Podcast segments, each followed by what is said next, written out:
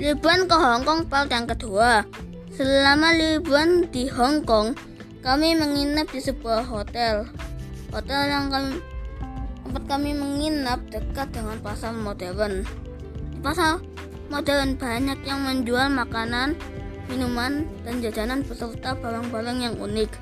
Kami pernah tersesat pada hari yang kelima ketika kami pergi jalan-jalan malam membeli bubur khas Hong Kong, polos, dan kerang bakal. Di saat kami mau kembali ke hotelnya, kami lupa arah jalan ke hotel. Kami sempat bertanya ke orang-orang, tetapi tidak ada yang tahu tentang lokasi hotel tempat kami menginap dan juga terkendala bahasa. Malam semakin larut, kami juga lelah dan hampir menyerah, tetapi kami belum juga sampai di hotelnya.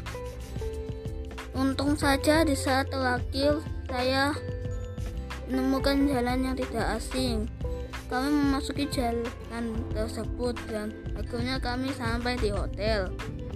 Ketika sampai di hotel, saya langsung mandi dan makan buburnya. Di saat kami mau makan, bubur dan kerangnya sudah dingin.